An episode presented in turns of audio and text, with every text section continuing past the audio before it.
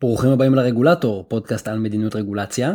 אני גיא והיום נדבר על ההשפעות הלא רצויות של רגולציה, נספר על חוק ג'ונס שנותן פרוטקציה. לפני 99 שנים נחקק בארצות הברית חוק ג'ונס. השם הרשמי שלו The Merchant Marine Act of 1920. החוק נועד לחזק את ענף הספנות האמריקאי.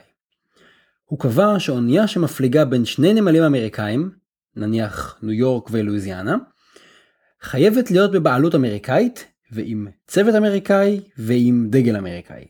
במילים אחרות, רק ספינות אמריקאיות, ממש למהדרין, יכולות להפליג בין שני נמלים אמריקאים.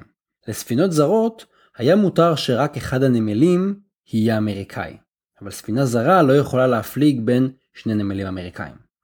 החוק הזה נועד לתת הגנה מסחרית על חברות הספנות האמריקאיות מפני תחרות. חוק ג'ונס הוא רגולציה פרוטקציוניסטית. הוא אמור לתת לתעשייה המקומית יתרון על חברות בינלאומיות. הבעיה היא שהוא גרם לתוצאה ההפוכה. אבל לפני שנדבר על הבעיות בחוק, בואו נבין כמה הוא חזק וכמה הוא מיושן וכמה עוצמתית הפרוטקציה שהוא מנסה לתת. בשנים האחרונות מתנגדי החוק ניצחו בקרב קטן נגד החוק בפני אה, בית המשפט ובפני הקונגרס. ספינות דייג חדשות הצליחו לקבל הקלה מהחוק. הקונגרס האמריקאי אישר לאותן ספינות קטנות להפליג בין נמלים אמריקאים למרות ש-7% מהפלדה היא מהולנד. יש פה חריגה של אחוז וחצי מעל הרף המותר. עד אותו זמן הספינה הייתה צריכה, כל הפלדה שממנה הספינה עשויה הייתה צריכה להיות מארצות הברית חוץ מחמישה וחצי אחוז, הקונגרס הסכים להעלות את זה לשבעה אחוז תוצרת חוץ כרף מקסימלי. הניצחון הוא בעצם מאפשר לספינה שמורכבת מיותר מחמישה וחצי אחוז פלדה זרה, במקרה הזה הולנדית, להפליג בין שני נמלים אמריקאים. עכשיו בואו נסתכל על הבעיות שהחוק גורם. אז הדבר הראשון הוא שהחוק פוגע בתעשייה שעליה הוא מבקש להגן, הוא עושה בדיוק את ההפך. החוק מונע שימוש בספינות שמיוצרות בכל העולם, וכך הוא בעצם יותר, יוצר ביקוש מלאכותי לספינות תוצרת ארצות הברית. העניין הוא שהספינות האמריקאי עולות בממוצע פי חמש מספינות תוצרת סין או קוריאה. אז בעצם הוא מחייב את התעשייה המקומית לרכוש ספינות יותר יקרות. והוא גם מייקר את עלות התפעול, כי אם כל הצוות חייב להיות אמריקאי, זה מכפיל את העלויות של השכר פי שתיים. כמובן שזה גם פוגע בגמישות התפעולית, כי אם אין לי ספנים אמריקאים, אנשי קשר אמריקאים, אני קצת בבעיה. מה התוצאה של מניעת התחרות ושל ייקור העלויות גם של הספינה וגם של הצוות? בהיעדר תחרות אין חדשנות טכנולוגית, לאף אחד לא שווה להתאמץ ולפתח דברים חדשים. תעשיית הספנות בארצות הברית והצי הסוחר האמריקאי משתמשים בספינות פחות טובות ופחות יעילות בהשוואה למדינות אחרות. וכמובן שמי משלם את המחיר הזה? הציבור האמריקאי נושא בעלויות היותר גבוהות כצרכנים שרוכשים את הסחורות. השפעה שנייה, החוק פוגע ביעדים מרוחקים שנסמכים וזקוקים לסחר ימי.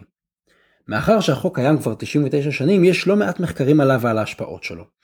ביטול של החוק ייתן חיזוק משמעותי במיוחד לאזורים שמנותקים מארצות הברית היבשתית, למשל אלסקה, הוואי וגואם, בגלל שהאזורים האלה, שהם רובם איים, תלויים מאוד מאוד בסחר ימי.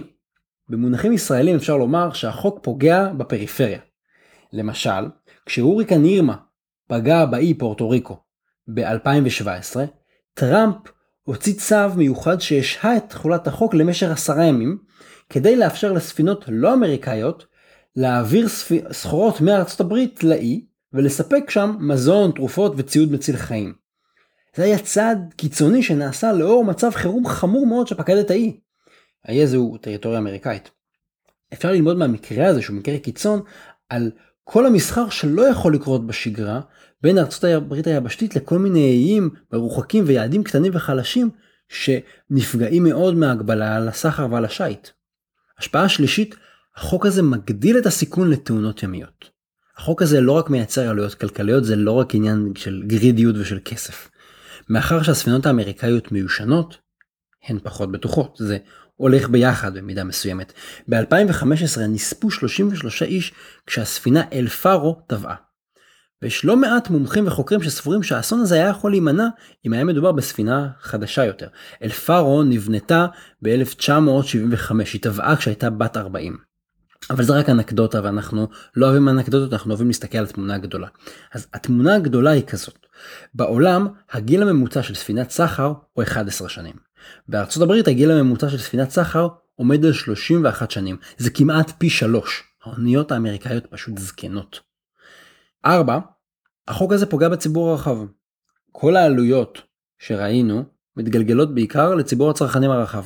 יש פרופסור לכלכלה אמריקאי בשם תומאס גרינס, הוא ערך מחקר מעמיק והוא מצא שהעלות של החוק עבור הצרכנים גדולה מסך כל התועלות שהפיקו חברות הספנות, יצרניות הספינות והימאים עצמם. אז מילא אם הציבור היה מממן חיזוק של התעשייה המקומית כדי להגדיל את הרווחה, כדי לייצר מקומות עבודה, אבל התוצאה של החוק הוא שהעוגה קטנה וכולם מפסידים. הצרכנים משלמים יותר ממה שהימאים מרוויחים. מחקר שהרשות הפדרלית למסחר בינלאומי פרסמה ב-1999 מצא שביטול החוק ייתן לציבור האמריקאי תועלת נטו בגובה של 1.32 מיליארד דולר בשנה. כל שנה יותר ממיליארד דולר נטו שהציבור האמריקאי מרוויח. זה אחרי קיזוזים ואחרי שמפחיתים את כל ההפסדים. אם אני עושה פה איזה חישוב אינפלציה זריז, אז במונחים של היום זה בערך 2 מיליארד דולר בשנה. סכום נאה שאנחנו יכולים להרוויח ככה, נטו. אז לסיכום, אנחנו רואים שהחוק הזה בעייתי, והשאלה היא, למה לא מבטלים אותו? עבר כמעט 100 שנה. והבעיה עם רגולציה, הבעיה עם רגולציה לא טובה, היא שהעלויות בדרך כלל מתפזרות על פני ציבור מאוד רחב. במקרה הזה הוא מתפזרות על פני ציבור של מיליוני צרכנים אמריקאים, שמשלמים יותר מדי על המון המון מוצרים, זה יכול להיות מוצר צריכה, זה יכול להיות מזון, זה יכול להיות מכונות, והכל קורה בגלל העיקור שנופל על הנקודה הזאת על תעשיית הספנות.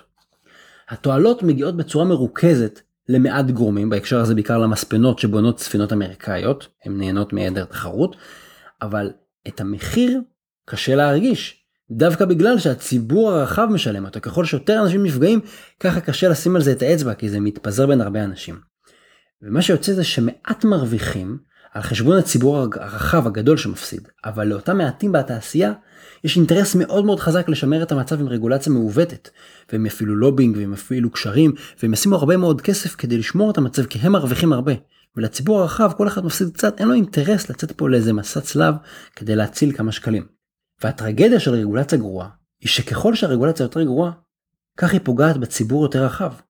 וככל שיש ציבור יותר רחב שנפגע, ככה יהיה יותר קשה לבטל או לתקן את הרגולציה.